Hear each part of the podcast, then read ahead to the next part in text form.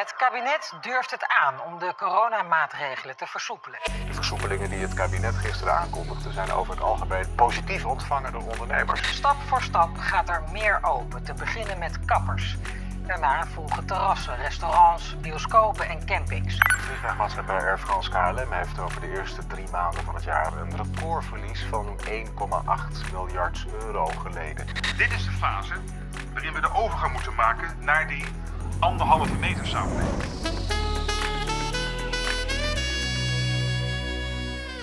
Welkom bij de 33e aflevering van de serie Ondernemen in tijden van corona. Een 1 tweetje met Yves en dit keer met Louis van. Ik heb hem uh, gisteren uh, uitgebreid met hem gesproken over corona, over politiek. Uh, wie is een goede politieke leider? Wie heeft zijn voorkeur? Over de dood, over zijn eigen dood, over zijn tijd bij Ajax de mooiste wedstrijd onder zijn leiding met Ajax. Zijn visie op leiderschap. Ja, uh, je weet bij Van Gaal, um, als je een vraag stelt, dan krijg je daar een uh, zeer uitgebreid en origineel en duidelijk antwoord op. En ja, ik vond het um, uh, heel prettig om, om, om te luisteren ook hoe hij kijkt naar de Nederlandse politiek en hoe dat ook wordt geleid. We hebben natuurlijk net de persconferentie van Rutte achter de rug. Het land doet zijn best, maar het blijft uitblinken in onduidelijkheden voor enorm grote sectoren. Maar goed, dat kunnen wij niet samen oplossen. En vandaag eh, gaan we verder waar we gisteren zijn geëindigd. En het zal gaan over zijn tijd in het buitenland bij, uh, bij Manchester United, bij Barcelona, bij Bayern.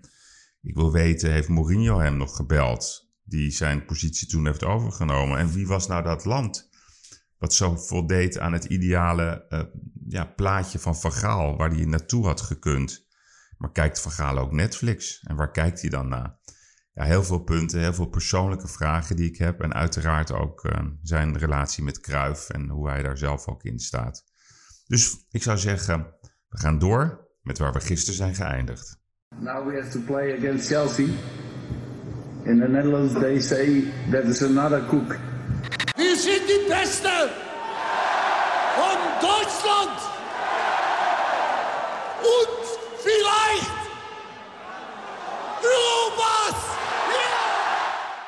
Hey, maar even dan die grote sprong. Hè. Toen kwamen de grote jaren um, met natuurlijk de hoogtepunten in Wenen, met uh, de overwinning van uh, de Europa Cup. Wat ik, wat ik zo mooi vond in het boek uh, was Frank Rijkaard. Die vertelt aan de ene kant de discussie die jullie hadden, dat hij op het middenveld gaat staan en jij wordt boos op hem. En hij zegt, dit kan allemaal, ik kan op het middenveld spelen in de Nederlandse competitie, maar internationaal werkt dat niet. En dat jij dan uiteindelijk toch besluit om hem naar achter te halen in de as. Hoe gaat zo'n proces? Nou, ten eerste, dat staat ook in het boek. Uh, uh, het is zo dat Frank Rijkaard uh, wordt aangedragen door Bobby Harms vooral, maar ook Geert van der Lem, dat we die terug moesten halen voor voor de balans, omdat we zoveel jonge spelers uh, in het elftal hadden laten doorstromen vanuit de jeugd. Nou, daar was ik wel gevoelig voor. Maar ik had John van der Bron uh, ja. gehaald uh, voor de positie van vier. Wim Jonk speelde daar. En ik, ik, ik dacht dat John van der Bron daar ook geschikt voor was. En die had ik al gekocht. En die had ik beloftes gegeven. Nou, dan uh, kan ik niet Rijkaard halen uh, voor diezelfde positie. Dat vind ik niet uh, terecht als ik die beloftes gedaan had. En die had ik gedaan. Dus ik heb toen ook gezegd, nou Frank, je mag komen. Want ik zie die meerwaarde ook wel. Maar, maar wel op zes. En dat was het probleem. Dat hij vond op die leeftijd, en, en dat zag ik ook wel in, dat hij dat niet meer kon belopen. En dat hij beter op vier kon uh, gaan spelen. Nou, ik zeg, nou, eerst ga ik met John van der Brom aan, aan de slag. En jij gaat op zes uh, spelen. En dan zien we wel hoe het wordt. Ja, en dat pakt En goed ik uit. heb dat allemaal gecommuniceerd met hem. En, en ik was helemaal niet boos op hem. Hij was meer boos op mij dan ik op hem. Want, nou ja, uh, het, leest, het leest niet als boos, het, het leest heel vermakelijk. Uh, het mooiste, mooiste moment, Louis, vond ik wel, dat hij ja, kwam te laat. Hè? En dat de dag daarna, dan, dan heb jij de neiging, eh, of de neiging, dan, dan zeg jij Rijkaard. Hoe, hoe gaat zoiets? Hij doet jou dat steeds na ook. Dat leest in het boek. Erg prettig dat jullie elkaar treffen. en dan wilt hij dat je dat nog even zegt. Hoe werkt zoiets? Als iemand te laat komt bij jou. Nou, dat is hetzelfde als met jou, Ja. Ja, Dan zeg ik wat van. Eh, wie geeft jou het recht om mij te laten wachten? En helemaal als dat in een groepsgebeuren is. ja. De- dan, dan wacht ik niet alleen, maar ook eh, het hele elftal of de hele selectie. En alle stafleden, die wachten allemaal op, op de komst van Frank Rijkaard. Ik vind het normaal dat je op tijd moet komen. Ja, nee, dat vinden we ook allemaal. Maar het is, het is eh, laat ik het zo zeggen, ik vond Maar ik zeg er altijd wat, wel wat van. Ja, nee, dat, eh, dat, dat is verwoordt hij ook. ja. Nee, dat dat verwoordt hij. verwoordt ook. Ja. dat wordt hij heel grappig. Hey, en, Ja. en vervolgens, ja, die vraag is je, is je heel vaak gesteld, maar het is me nog steeds niet helemaal duidelijk. Van welke wedstrijd, wat vond jij nou de perfecte wedstrijd in die periode van 95 die Ajax heeft gespeeld? Hè? Dus we hebben natuurlijk de... Nou ja, dat, eh, er is nooit een perfecte wedstrijd. nee, maar welke vond als jij? trainer heeft, eh, eh, speel je nooit een perfecte wedstrijd. Omdat je altijd eh, wel onvolkomenheden kan ontdekken. Maar als ik er eentje op zou mo- moeten noemen, is, is het eigenlijk het seizoen daarna.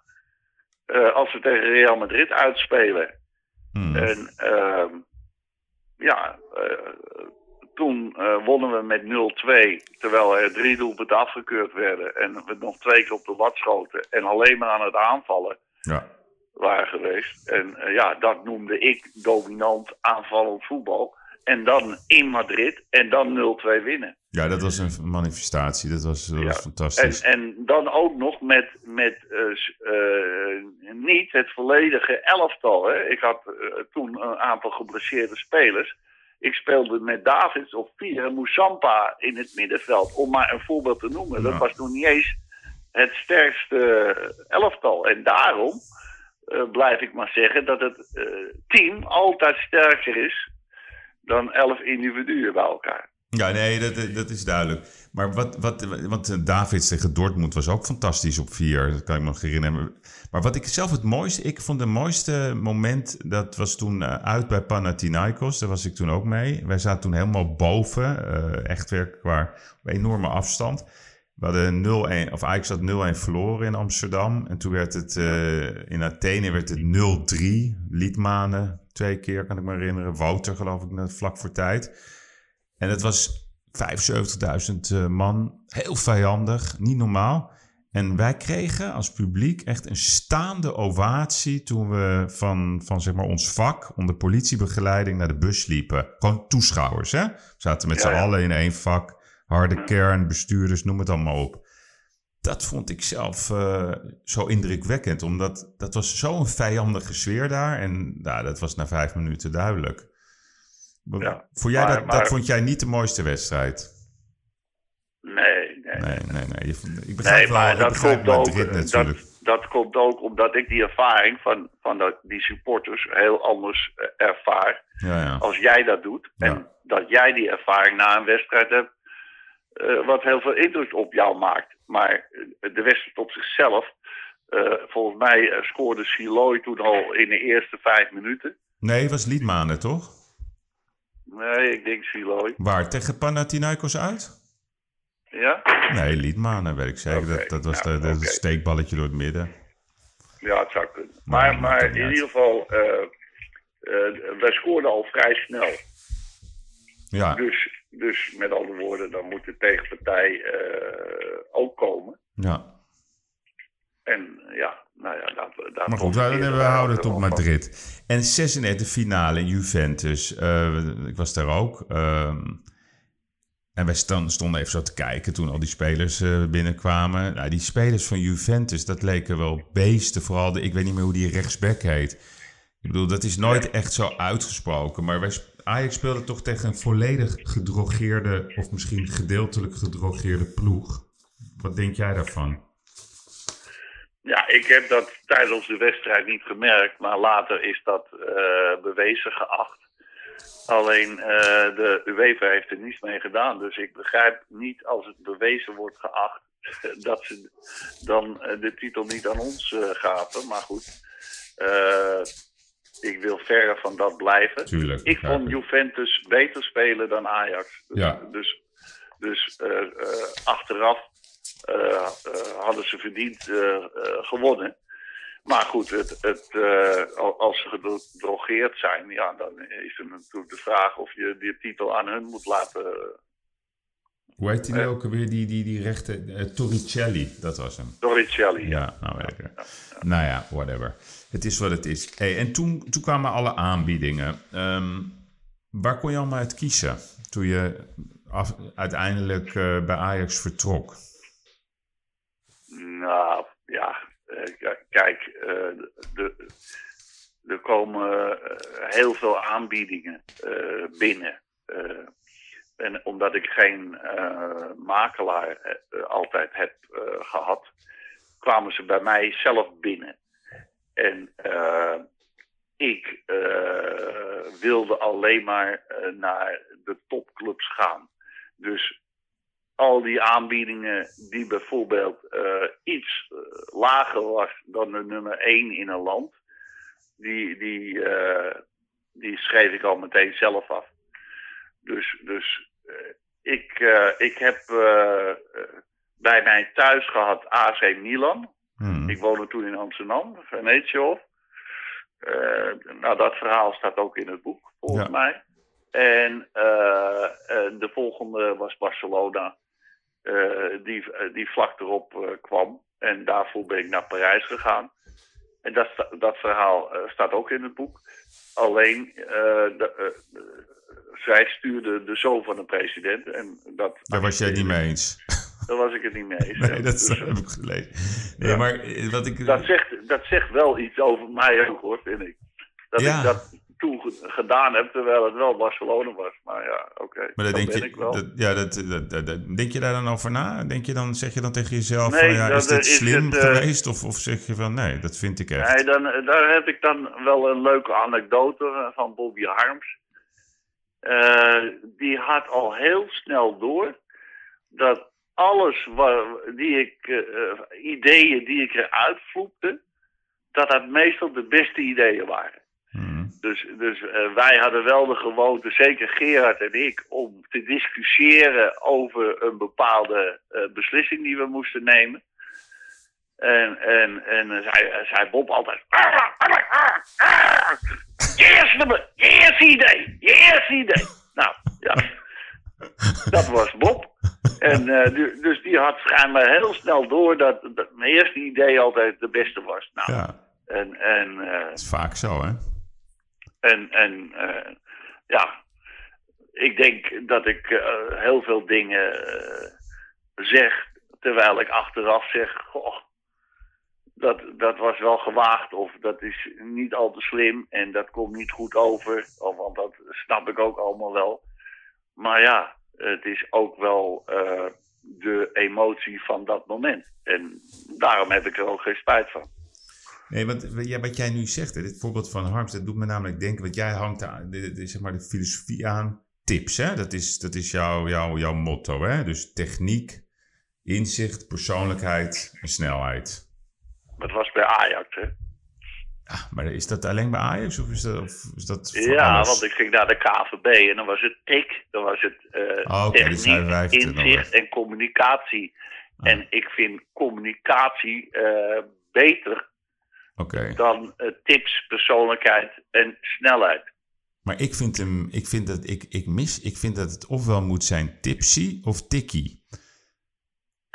Zal ik, zal ik vertellen waarom? Ja. Ik mis de hele, de hele factor intuïtie. Want dat zeg je, dat is een intuïtieve reactie. Want dat, dat, niet alles valt te sturen in het leven. Daar ben je toch wel met me eens? Of misschien ben je het helemaal niet met me eens. Nou, dat, eh, eh, dat ben ik met je eens, maar dat zit in de persoonlijkheid. Hè? Ja, Hey, tips, persoonlijkheid. En als je de persoonlijkheid gaat eh, eh, analyseren, dan, dan kom je tot, tot wat is je persoonlijkheid. En dan ben je een creatieve, intuïtieve Hmm. speler. Of je bent een eh, loyale, betrouwbare speler. Of je bent een rationele speler. Dus het zit wel in de persoonlijkheid. Nee, want juist dat intuïtieve. Want, eh, kijk, jij, jij, Ja, jij maar dat intuïtieve is een karakterkenmerk eh van die persoonlijkheid. Ja, nee, begrijp ik. Maar omdat jij in jouw boek, jij hebt natuurlijk heel duidelijk, jij gaat voor teambelang is altijd belangrijker dan het individueel belang. En je zegt ook, Messi is de beste voetballer, maar misschien is, eh, of, of waarschijnlijk vind je dat ook, eh, Ronaldo is een betere teamspeler. Die heeft meer prijzen gepakt. Maar is juist die intu dat intuïtieve, dat is juist toch dat ongrijpbare, dat maakt juist toch dat voetbal zo schitterend en misschien ook... Nee, dat ben ik helemaal met je eens. Ja. Kijk, de Tadic'e, hè, Tadic en, en en Frenkie de Jong eigenlijk ook. Ja. Eh, want dat zie je nu dat hij eh, heel intuïtief is, omdat hij op een andere positie eh, minder tot zijn recht komt. Terwijl als hij, als hij echt een rationele voetballer was geweest, dan, dan past hij zich veel sneller aan. Dus ja, dat is wel mooi Hmm. om, om dat te zien ook. Liedmanen bijvoorbeeld, die kocht ik eh, bij Barcelona. En die speelde bij Ajax op 10. Nou, een betere 10 heb ik nog nooit gezien. Eh, maar eh, bij, bij, bij Barcelona speelde ik met de punten achter. En, eh, vijf meter naar links of zo. ja, ja, en ja, da- daar hebben spelers toch moeite mee. ja. En, en, en, en daar hebben intuïtieve spelers, zou, zouden daar eh, in principe, omdat ze meer ruimte hebben, weer eh, minder last van moeten hebben. Maar ja, eh, Maar je ziet daar Frenkie nu, hè? die speelt ook iets te Ja. veel naar links. Terwijl die Ja. veel beter is, zeg maar, in die Ja. as. ja, want ja, hij, heeft eigenlijk, hij is eigenlijk niet tot zijn recht gekomen Nee, hè, met, nee. met de kwaliteiten die hij bezit. Ja, ja. Hey, maar als jij, als jij, zeg maar, met al die spelers hè, waar jij hebt meegemerkt... En als ik dat dan, die zijn allemaal, ja, over het algemeen zijn ze heel positief over jou. Dat, eh, dat, dat lees je terug, maar dat hoor je overal. Degene die af en toe nog een beetje natrappen, dat zijn de spelers die jij het eerste aanpakt. Ik vind bijvoorbeeld de, de- die anekdote schitterend met eh Luca Toni bij Bayern. Ehm, jij vond gewoon dat hij zich niet aan het groepsproces ha- hield. Je staat in de kleedkamer, je trekt je broek naar beneden om je ballen te laten zien. Is het Nou, echt, dat is was dat niet, echt zo eh, gegaan? Nee, dat is niet zo eh, met uh, Luca Toni gegaan. Hoe ging het dan? Nee, ik las het wel, eh, dat jij Nee, dat, wij waren op trainingskamp. Oh, en hij, hij eh, kwam altijd al eh, te laat bij het ontbijt. En, en toen ging hij ook nog eh, onderuitgezakt eh, zitten. Nou, dat zijn allemaal dingen die, die in mijn ogen niet kunnen. En ik ben wel iemand die handhaaft. Hè? Dus die Mhm. controleert en handhaaft. Dus ja, daar, daar, daar heb ik natuurlijk wat van gezegd. En ik heb hem zelfs eh, rechtop gezet. Dus eh, fysiek rechtop gezet. Ja. Ja, dat zijn allemaal eh, dingen die, die voor een verdette, want Tony was op dat moment een verdette, Ja. natuurlijk moeilijk te verteren zijn. Dat begrijp ik ook wel, maar goed. Maar trok je nou wel of niet je broek naar beneden? Niet, eh, in die, eh, niet met Tony. Dat deed ik in een tactische bespreking. Ah, oké. Eh, nee. Ja, je hebt zeker snel dat boek gelezen. Daar staat genoeg in. Het was eergisteren. Maar wat, als je dan kijkt met die spelers. En als ik dan kijk naar jouw buitenlandse avonturen. Dus je, bent, je hebt gezeten bij, bij Barcelona, Bayern, United. Om de een of andere manier is er. Het eindigt toch altijd met een conflict. Jouw vertrek. Heb jij daar nou een verklaring voor? Terwijl je ja, altijd resultaat boekt. Waar je ook komt, er is altijd resultaat. Maar behalve dan bij Ajax in het buitenland eindigt het altijd met een conflict. Hoe, hoe kijk je daar zelf naar? Nou, eh, ja, dat kan je allemaal een plaats geven als je, daar, eh, als je de situatie analyseert. En, en eh, ja, en, en dan leer je het ook te accepteren. Ik bedoel, eh, bij, bij, eh, bij Ajax ben ik ook met een conflict weggegaan als technisch directeur. Eh, maar ik kan dat plaatsen, ik kan het helemaal beargumenteren. En hetzelfde geldt voor Barcelona. Daar ben ik eigenlijk niet weggegaan. Ik ben uit lo- loyaliteit Met aan de president ben ja. ik weggegaan. Ja. En de tweede keer, ik ben ook bij elke club teruggevraagd. Dat, dat zegt ook iets. En, en, soms wel drie keer teruggevraagd. Ook Nou, bij, U- bij United ook?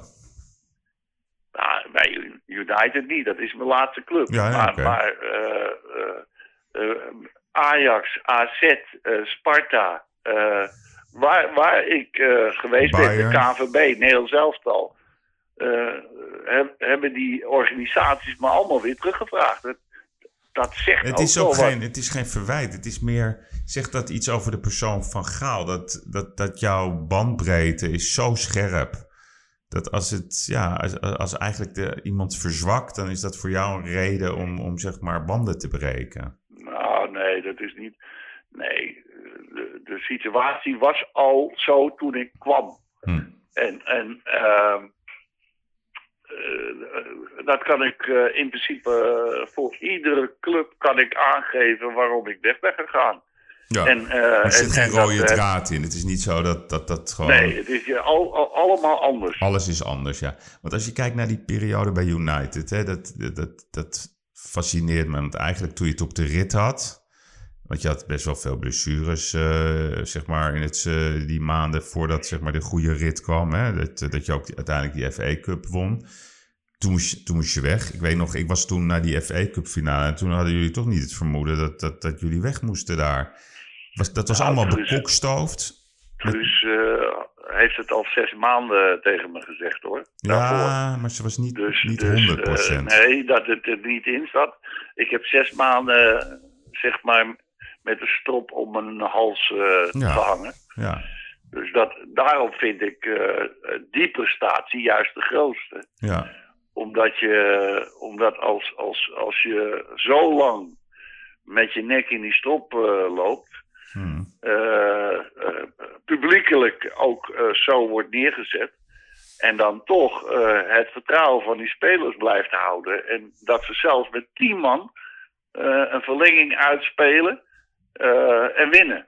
Ja. Nou, dat, dat, dat, dat was een, echt een hele grote prestatie. En de FA Cup, ja, dat is ook een geweldige ervaring. ja om die mee, mee te maken, om die te winnen. Maar is dat jou, vind jij dat echt jouw grootste prestatie? Ja, dat Ja? vind ik. Als, om als coach overeind te blijven in die situatie, ja, dan moet je wel wat in je mars hebben, vind ik. Maar vind jij niet, niet zeg maar de derde plaats eh, op het WK van 2013, dat dat je grootste prestatie is? Nou, dat, dat is natuurlijk ook een grote prestatie, maar, maar eh, Ja, maar af en toe willen we toch als, wel als, lijstjes, eh, toch? als bondscoach heb je de, de, de beschikking eh, over veel meer spelers dan als clubcoach. Hm. Omdat En- je kan kiezen uit het hele land. Ja, Dus eh, dat, dat, dat moet je ook nog even meewegen, vind ik. En eh, in Nederland had ik er wel veel weerstand ook. Eh, kan je wel zeggen, ja. Maar het is niet te vergelijken met de weerstand die ik had in mijn laatste half jaar In Engeland. in Engeland. Maar was dat intern of was dat met name de media? Of was het een combinatie van... Nou, de- kijk, eh, in, intern, eh, anders had ik het zelf ook wel eh, ervaren. Maar Truus eh, voelt dat. Die heeft daar voelsprieten voor. Vrouwen hebben over het algemeen daarvoor altijd betere voelsprieten als mannen. Ja. Maar, maar, maar eh, eh, ik had dat nog niet eens zo door. En ik geloofde eh, er, er, er heilig in dat ik gewoon mijn eh, derde jaar zou afmaken. Maar dat bleek voor mij de grootste verrassing te zijn. ja. Eh, maar eh, Maar dat is ook de eerste keer dat jij, dat jij een club dan ook houdt aan zijn contract. Hè, normaal, Ja. eh, kijk naar, jij was in Barcelona loyaal aan Nunez. Dat, heeft je, dat zeg je ook in het boek. Het was Truus boos over. Het kostte 6 miljoen gulden of zo. Nou, dat doet er allemaal niet Dat stond in het boek hoor, ik. Louis. Staat in het boek. Ja, nou ja, dat doet er allemaal niet zo toe nee. hoeveel het allemaal kost. Het gaat erom maar die- dat, dat is... ik gewoon eh, consequent ben. Ja. En, en eh, als ik vind dat die, eh, als die man dat aan mij vraagt. En ja, Nunez bedoel ik je? was twee keer kampioen geworden Ja. met Barcelona. En het derde jaar was het beste jaar. En, en speel ik halve finale Copa del Rey, halve finale Champions League.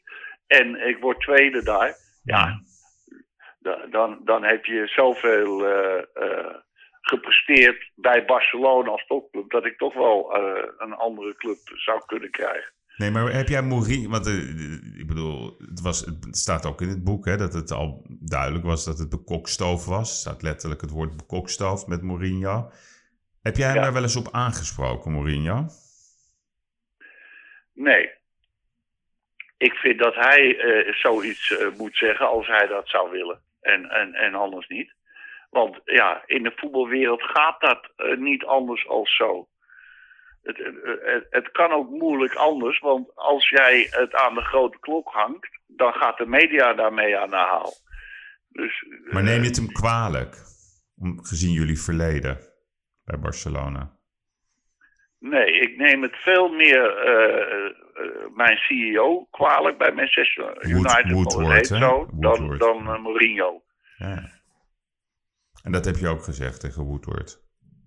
Ja, dat heb ik wel gezegd tegen Woodward. Tegen Woodward heb ik het wel gezegd, want die is in mijn ogen de kwade genius geweest. En, en Mourinho heeft jou nooit uit zichzelf gebeld van... Goh, Louis... Nee, nee. maar dat hoeft voor mij ook Nee, niet. hoeft niet voor jou. Nee, want, want ja, Manchester United is de, de mooiste, beste en meest uitdagende club van Engeland. Hmm. Dat is ook de reden waarom ik voor Manchester koos en niet voor Tottenham Hotspur. Terwijl Tottenham Hotspur was wel mijn club vanuit mijn jeugd met Jimmy Cleese. En eh, daar Ja. wilde ik ook heel graag naartoe. Maar toen kwam Manchester United. Ja, Ja, dat is de nummer één. En ik had bij Ajax gewerkt, bij Bayern en bij Barcelona. Dus overal de nummer één, zo'n beetje in die landen. ja. Ja, dan, dan ga je naar die club toe. Ja, want, want, want eh, Tottingen, dat was Levi. Dat, eh, ik had het idee dat dat rond zou komen eh, tussen jou en Levi. Nou, hij is thuis geweest hier in, Ja, in Noordwijk. en in de kofferbak is hij afgevoerd, omdat Jack van Gelder buiten stond. Eh, maar maar eh, hij, hij, eh, het duurde heel lang. En hij gaf eigenlijk de kans aan Manchester United om, om ook nog een, een bod uit te brengen. Dus ja, hij, heeft het aan zichzelf te danken Hmm. dat ik niet gekomen ben. Ja, ja. Hey, en, en je periode bij Oranje. Even naar dat 2002, daar wil ik niet te lang bij hangen. Maar ik vind, er wordt heel open over gesproken. Ehm, vind jij van jezelf, van die periode, dat je toen eigenlijk tegen je eigen principes hebt gehandeld? Door niet meteen door te selecteren? Nee, daar zeg ik ook wat van in mijn boek. Eh, natuurlijk eh, eh, heb ik mij dat zelf achteraf kwalijk genomen. Ja. Maar op het moment zelf, ja. ga je ervan uit dat de spelers die jij gecoacht hebt, weliswaar bij een andere club, dat die, eh, dat die eh, eh, en, en, en dus op een, bepaald niveau zaten, dat die diezelfde professionaliteit zouden bezitten als dat ze onder mij zich presenteerden. Maar Ik vind dat je zo. daar eh, eerst vanuit moet gaan. Alleen, ja, dan was het, eh, het ook nog zo dat op dat moment er totaal geen niveau eh, jeugdspelers doorkwamen. En, en eh, dus ik had het waarschijnlijk wel moeten doen. Maar het verschil in niveau tussen die, zeg maar, jeugdige groep die klaar stond en het niveau van de spelers, eh, kan je ook afvragen of ik eh, mijn eh, visie had moeten laten varen om ze meer te pleasen. Die groep spelers, omdat het paste in die tijd. Hmm.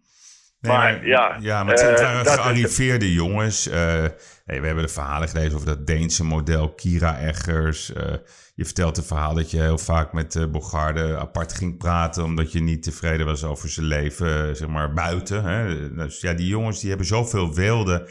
En daar irriteerde jij je aan. Alleen, soms is de vraag, en dat is mijn vraag eigenlijk aan jou... Ehm, is het soms handig om, om, om spelers die van een dusdanig niveau zijn, om ze even op zijn Joop den Uils te spreken, een beetje laissez-faire te laten? Om ze een beetje gewoon te laten en dat je denkt, er komt wel goed Nou, in de wedstrijd? Dat, dat, dat, dat zeg ik net, dat dat misschien de beste aanpak zou zijn geweest. ja. Maar, maar dat dat past, past weer niet bij mijn persoonlijkheid en karakter. Dus daarom kan ik er geen spijt van hebben. Dat heb ik proberen uit te leggen net. ja, ik Maar- begrijp dat. Ja, dat dat jouw maar- karakter is, ja. Maar de vraag is of zij nog eh, die kwaliteiten konden tonen daarna. ja. En eh, eh, eh, 2002 eh, hebben we het niet gered, maar 2004 eh, hebben ze het ook niet gered. En 2006 ook niet, en 2008 ook niet. Dus de vraag is, eh, ligt meer bij de spelers, denk ik, als je dat achteraf beschouwt. Omdat zij daarna nooit meer eh, op het, dat niveau hebben geacteerd. Omdat als je niet professioneel omgaat met je kwaliteiten, je het eh, uiteindelijk niet redt. Nee, nee, duidelijk. Maar als je kijkt, hè, want in 14, ja, ik bedoel, ik weet nog, dat ik kwam jou volgens mij een keer tegen op een gala. Ja, dat was op jouw gala in Noordwijk. En toen zei ik, eh, je gaat het systeem veranderen. Ehm, nou, dat is Wat eh, ga ik veranderen? het systeem, dus het normale Ja. 4-3-3 systeem. Ja. En daar was heel veel commotie over. Nou, dat pakte heel goed uit. Hoe belangrijk vind jij de factor geluk? En ik bedoel dat, als Robben gewoon eh, die bal erin schiet, eh minuut voor tijd, dan staat Nederland in de finale. En tegen Duitsland hadden we waarschijnlijk meer kans gehad. Hoe belangrijk vind jij geluk in de sport en met name in voetbal? Nou, eh, ik denk dat eh, zonder geluk eh, kun je niet datgene presteren wat, wat, wat, wat ik heb gepresteerd. Maar dat geldt ook voor de spelers. En dat geldt ook voor mijn collega-trainers. En voor de andere spelers in andere clubs. Als ik tegen Ozesoenen uit verloren had, dan denk ik dat het bestuur onder de druk mij ontslagen zou hebben. En dan had niemand van Louis van Gaal geho- gehoord. Dus eh, dat is nu eenmaal zo. Eh, zonder geluk vaart niemand wel. Dat is een spreekwoord, maar het is ook eh, een levenservaring, denk Ja, ik. nee, maar dit wordt nooit vaak besproken. Maar je moet ook dat massa... Ja, gouden pik, hè, noemde jij dat? Of Ja, eh, nee, nou Van dat- Gelder noemde dat een gouden pik. Ja. Maar had Truus nog nooit wat Nou ja, eh, eh, volgens mij heeft eh, Arjen Robben dat ook een keer gezegd van, van mij. Ik ben, waar ik eigenlijk een beetje nieuwsgierig naar ben. Die, die, in jouw boek zegt Pep Guardiola... Ja, Louis moet, moet terug naar het voetbal. En jij zegt dat je dat Truus hebt beloofd. Maar hij meent dat echt. Dan kijk ik zo naar die lichting die er nu is. Dat we gewoon vanuit gaan dat Koeman blijft. Maar als Koeman om wat voor een reden ook iets anders zou gaan doen. Nee, want ik heb die kans gehad. Ja, weet Eh, ik. om- dus dus eh, toen heb ik ook eh, nee gezegd. Dus dat is helemaal niet in wraken. Nooit meer.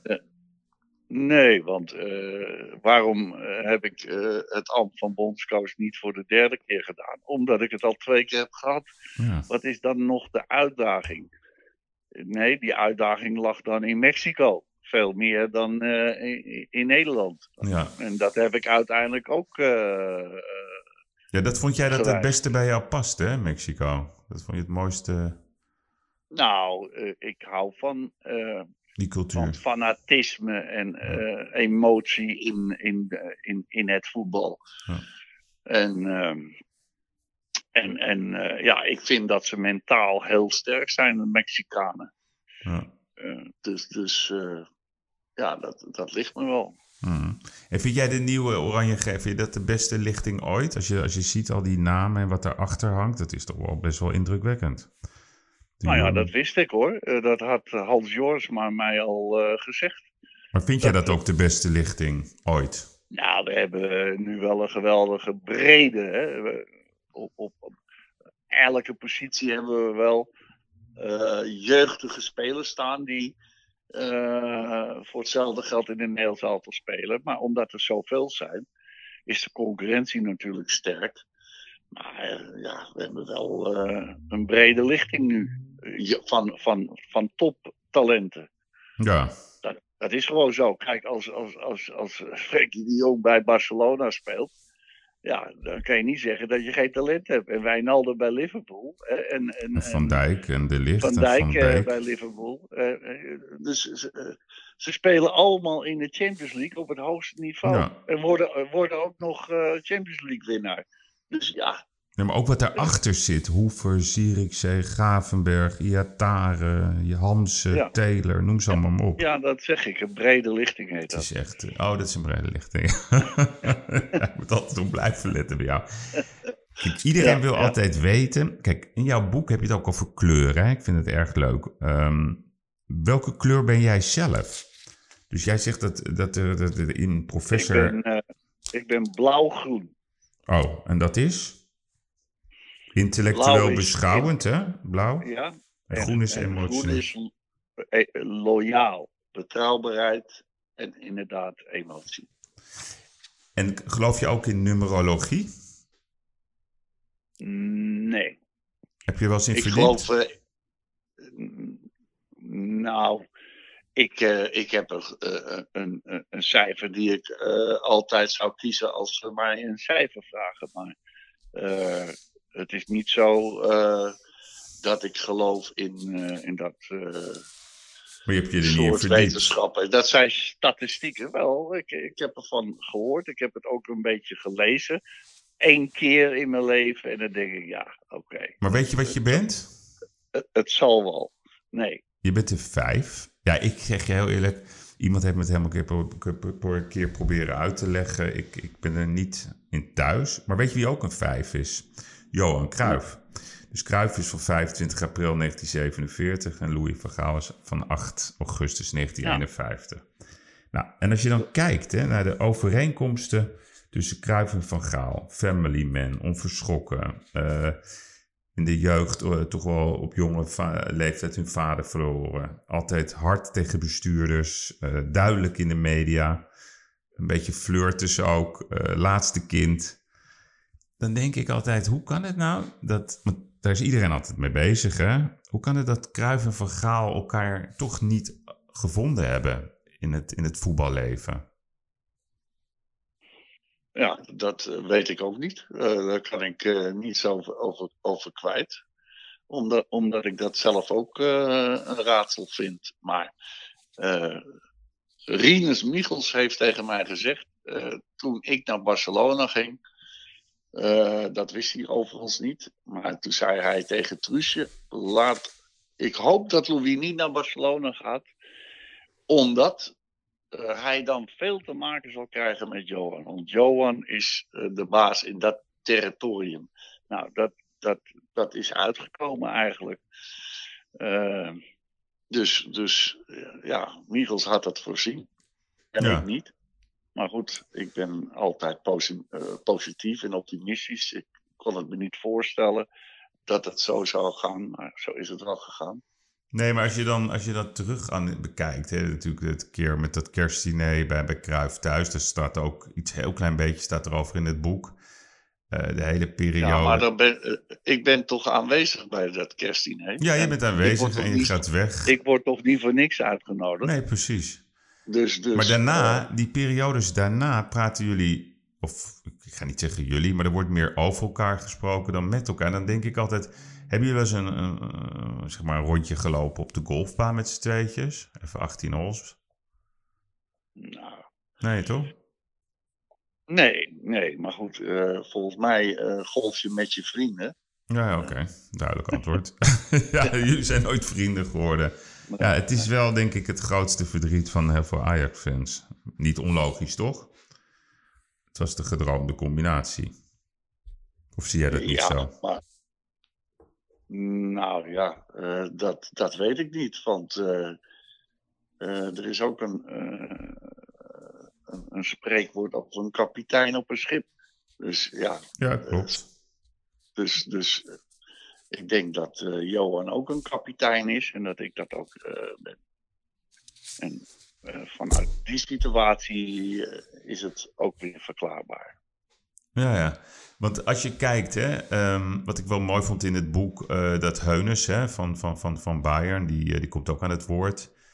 En die zegt, eh, die zegt over jou dat de signatuur van Gaal, eh, dat het absoluut eh, duidelijk aanwezig is in het heden. Hè? Dus dat, is heel positief. Maar hij zegt ook, ja, Van Gaal was zelf de oorzaak van alle problemen. Hij stond niet open voor andermans meningen.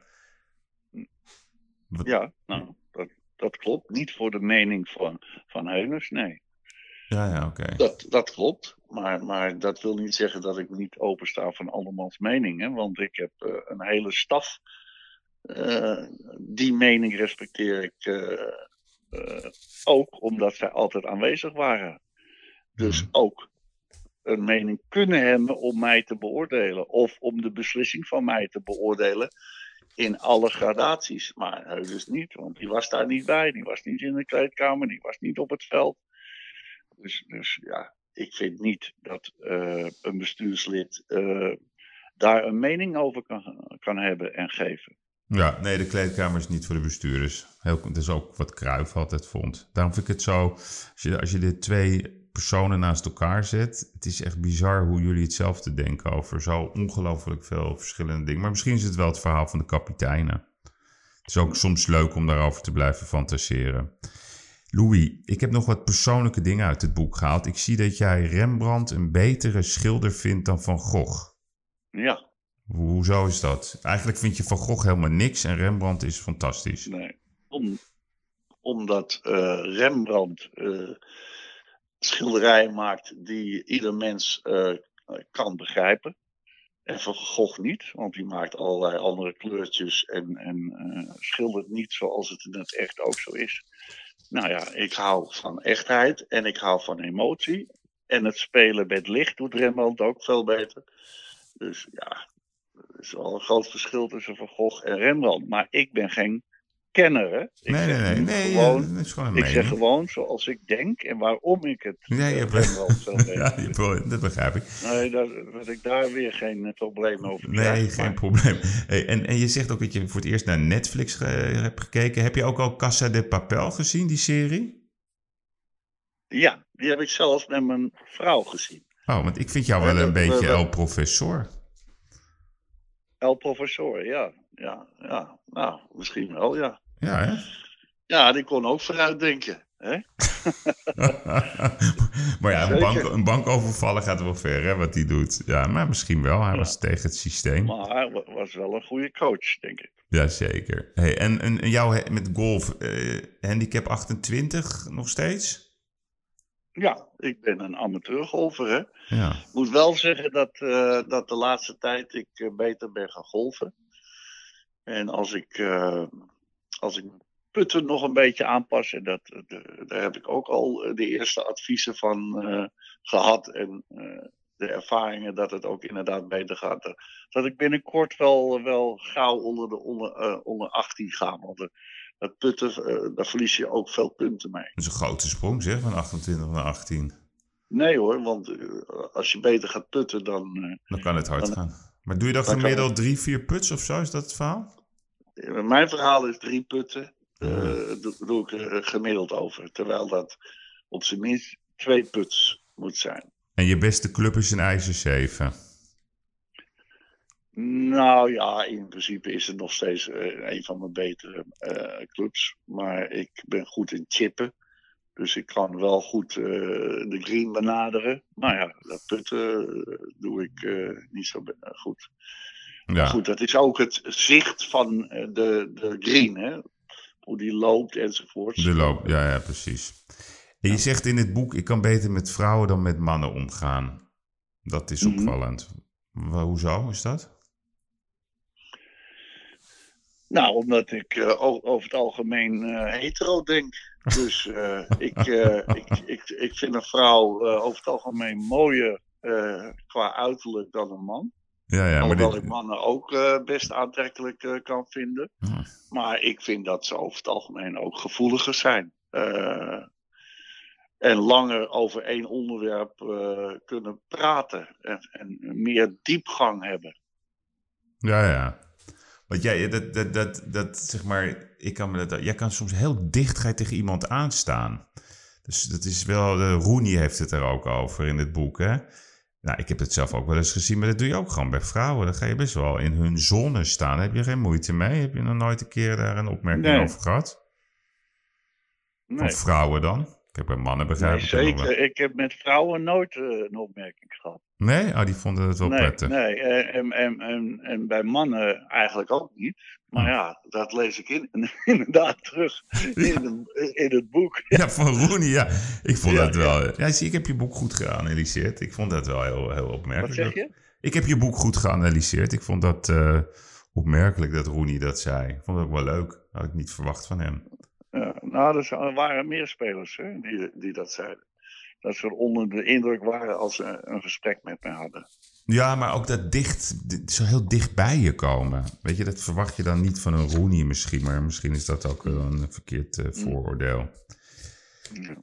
Ja, nou ja, Louis, ik moet je zeggen, ik, ik vind eh, je was, eh, ik heb genoten van het boek. Hoeveel denk je, hoeveel verwacht je dit te verkopen? Of maak je dat niet Eh, uit? dat weet ik niet. Dat, dat moet je aan me uitgeven. Ik ben geen expert, dus ik laat me altijd Nee, voorlichten. je, ja, op. Je, weet, je hebt toch wel een soort doel dat je denkt van, dat zeggen ze dan toch, 60.000 boeken. Nou, dat zal ik wel gaan verkopen, dat denk ik Precies. wel. Ja, Maar, maar dat vind ik ongelooflijk, want ik ben al vier jaar uit het vak. ja. Eh, Dus, dus eh, als dat zo, zo zou zijn, dan zou ik al heel erg trots zijn. Ja. Dat, dat er nog steeds 60.000 boeken van mij verkocht worden. Hmm. En heb je er dan, want je, ik, ik ken je wel als iemand die wel de eindzee heeft op, op de inhoud. Heb je er ook een aantal eh, quotes uitgehaald die we niet mogen weten? Die we nooit mogen weten? Nee, ik, eh, het is eh, niet dat ik iedere letter heb verbeterd. Juist niet. Ik heb juist degene die eh, over mij iets zeggen, die, die heb ik helemaal intact gelaten. Ja. Ik heb daar niets aan veranderd. Want dat is juist eh, eh, zeg maar het verschil met de vorige biografie. Die schreef ik uit mijn perspectief. Ja, En, en eh, dit eh, boek eh, wordt geschreven uit het perspectief van de mensen met wie ik heb samengewerkt. nee, maar het is, het is ook dat verhaal van Kluivert met de Jiske Vet en de Lullo's. Ja, het is, het is wel smullen. Ik denk dat ze hier weken over gaan praten. Ja, Is er nog geneukt? Ik zeg niks. Is er nog geneukt? Laat het maar aan de... Aan de... dat, eh, Wat? ik denk dat het een geweldig boek is, dat denk ik. Nee, het leest echt verrukkelijk. Gaan we je nog zien aan tafel bij, eh, bij Johan Derksen? Wat zeg je nou? Gaan we jou nog zien straks aan tafel bij, bij eh, Veronica Insight als ze je zouden uitnodigen? Nee, Nee? nee, nee, waarom zou ik dat doen? Ja, dat is denk ik ook eh, interessante televisie. Ik denk dat het vermakelijk Nou, is. ik, ik, ik ben niet voor om dat programma van hen te onderhouden. Ik ben er voor mezelf als ik ergens naartoe ga. Hmm. Dat doe ik of voor degene die mij interviewt, of ik doe het voor mezelf. Ik, ik, kom waarschijnlijk ook in die tv-programma's eh, om mijn boek te promoten. Ja, ze zullen zeker... Ja, eh, dan, dan, ga, dan ga ik min of meer voor mezelf. Maar ik, over het algemeen kom ik op televisie en dat doe ik voor die ander. Dus, dus eh, met hoge bomen deed ik dat voor Jeroen van der Boom. Dat Mhm. vind ik een, eh, plezierig iemand. En eh, die ken ik via mijn vriend. En, en eh, daarom gun ik hem dat. En eh, datzelfde geldt voor Umberto Tan. Bij zijn afscheid dat ik dan in dat programma kom. Dat gun ik hem ja. omdat hij ook heel veel voor het goede doel doet. Ook spier voor spier was hij heel vaak presentator. Hetzelfde geldt voor Dionne de Graaf. Dat ik naar de Tour de France kom, dat doe ik voor haar. Niet zozeer voor mezelf. Nee, dat weet ik. Maar dat, ik heb ook En boek- nu, dit, deze podcast doe ik voor jou. Ja. En, en niet voor mezelf. Nee, dat is bijzonder. Maar ik, ik las dat, dat boek van Hugo Borst, hè, en die heeft het dan over voor wat hoort wat principe. Hè? Ehm, Wat vind jij daar dan van als, als hij dat zegt? Eh, vind je dat, Ja, vind dat, ja, dat is toch ook, de meningenmaatschappij is toch ook wel grappig en leuk dat mensen ja, Ja, elkaar bestrijden? Of vind je dat te ver gaan? Ja, ik vind eh, alles wat je doet, doe je eh, zelf. Hmm. Jij beslist om dat te doen. Eh, niet iemand anders. Dus als jij beslist iemand wat te geven, dan wil dat niet zeggen dat je iets mag terugverwachten. Dat vind ik nogal ver gaan. Hmm.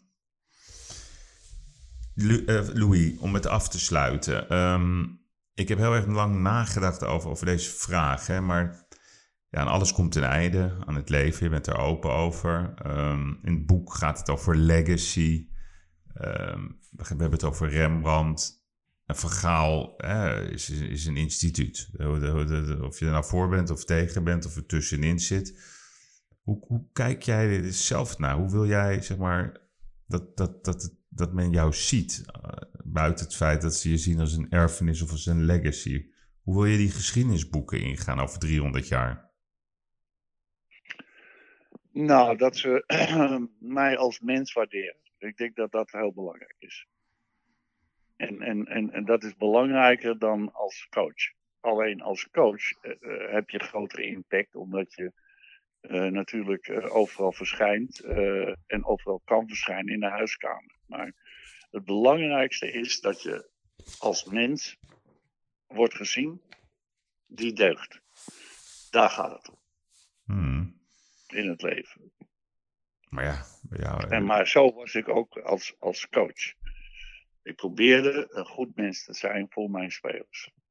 Hmm. En, maar ja, je moet als coach beslissingen nemen. En dat wordt uh, anders uh, ervaren door, door spelers. In het boek komen ook spelers die ik heb weggestuurd. Ja, Brian Roy, Brian Roy met name, die was geëmotioneerd. Hè? Ja. Um, toen jij later bij Zomergasten daarop terugkwam, heel lang, toen belde hij jou ook. Ja. Ja, ja nee, de, de, Brian Roy heeft een fantastisch verhaal, mooi verhaal ook. Ja. Ja, maar niet alleen Brian Roy heeft uh, mooie verhalen, dat, uh, dat hebben nog wel meer spelers. Maar welke vond je het zo? Ik, welke, ik, ik, zou zeggen, ik was het meest uh, onder de indruk van het verhaal van Rijkaard. Omdat ik weet, Rijkaard wil, ja, de media, daar wil hij eigenlijk helemaal niet. Die is uh, het liefst op ja. de achtergrond. En dat vond ik wel bijzonder, dat hij zo, zo open was. Dat verbaasde ja, me. Dat vond ik wel bijzonder. Wel grote uitzondering. Ja. Ja. daar ben ik ook wel heel blij mee.